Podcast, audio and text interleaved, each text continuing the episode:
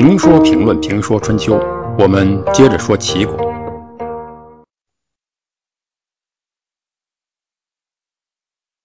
齐国国君的争夺开始了。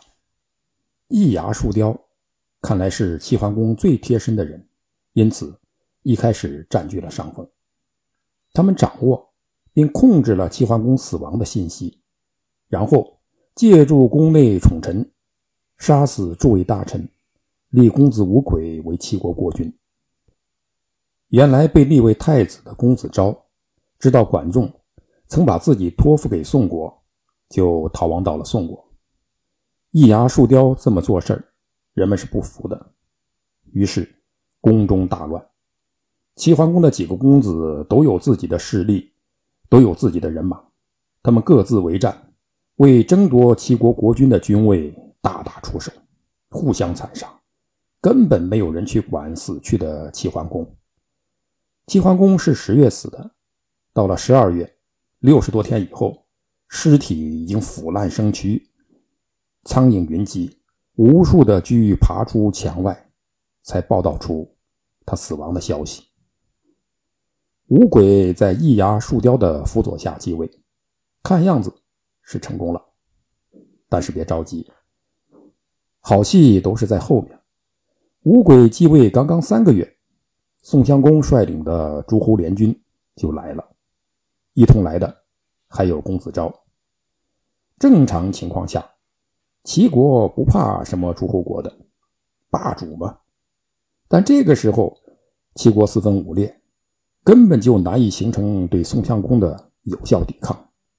更何况，齐国国内还有人支持帮助公子昭的，易牙等人无法抵抗宋襄公，齐国的大臣们也害怕受牵连，就杀死了无鬼。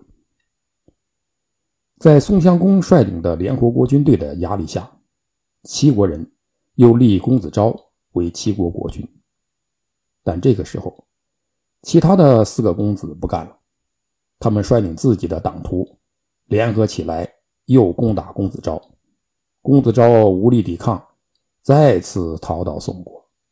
无奈，宋国再次亲兵，与齐国四公子的军队作战。五月，宋国军队打败了四公子，终于又立公子昭为国君。这就是后世所称的齐孝公。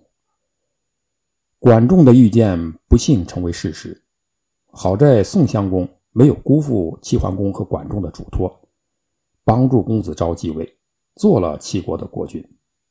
因为战乱，到了第二年八月，齐桓公死后的第十个月，继位的齐孝公才埋葬了齐桓公。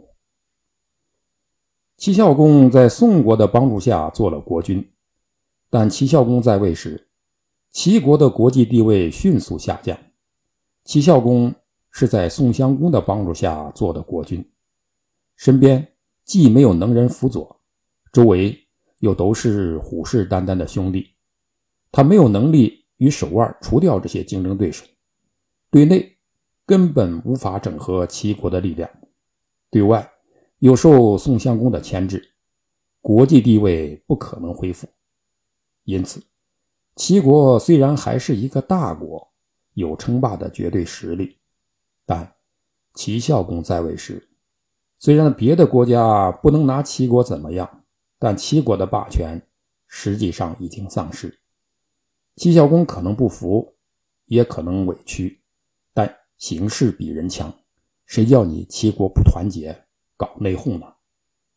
团结是国家进步，内讧是国家落后，这也是一个真理。但是齐孝公还是想有所表现的，他要通过讨伐其他国家来重塑齐国的国威。但是他的讨伐最终却变成一个不着调的行动。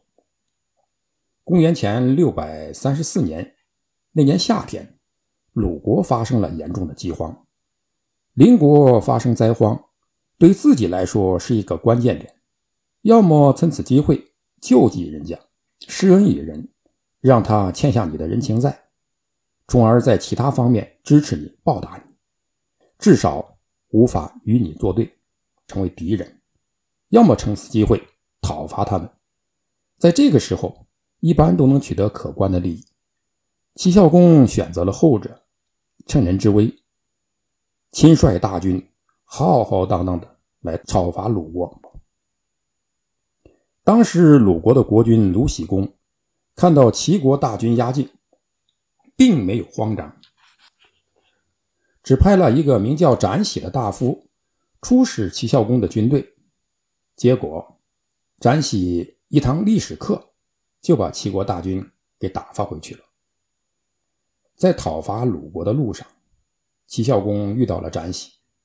展喜对齐孝公说，我们大王派我前来慰劳贵君。齐孝公一脸瞧不上，说，你们鲁国人害怕了吗？那意思是不敢派兵，只派了一个人。展喜说，那些没有知识的人可能有些怕，但我们大王一点都不害怕。齐孝公说，你们鲁国国库空虚，地里连青草都不长，你们凭什么不感到害怕？展喜说，我们依仗的是周成王的遗命。当初鲁国的祖先周公和齐国的祖先姜太公同心协力辅佐成王，成王对他两个十分感激，让他俩立下盟誓，子孙世代友好下去。我们的祖先这样友好，大王您怎么能背弃祖先的盟约进攻我们呢？我们依仗这一点，一点也不害怕。齐孝公无言以对。是啊，师出要有名，率领大军讨伐鲁国，那鲁国有什么错？这个问题没想好，怎么就把大军带了出来呢？于是齐孝公打消了讨伐鲁国的念头，带领军队班师回国了。春秋初期的贵族，他毕竟是贵族，还是讲游戏规则的，还不知道欲加之罪，何患无辞。放在后来，要讨伐你还能找不出理由吗？我这里随便就给你编两个，你家的苍蝇飞到了我国领土，我家的蚂蚁被你家的农夫踩死，然后是可忍孰不可忍，然后就打他得了，哪有那么多废话？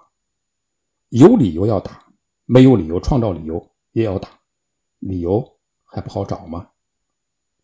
这就是强盗的逻辑。春秋初期的贵族一般还不太懂这个逻辑。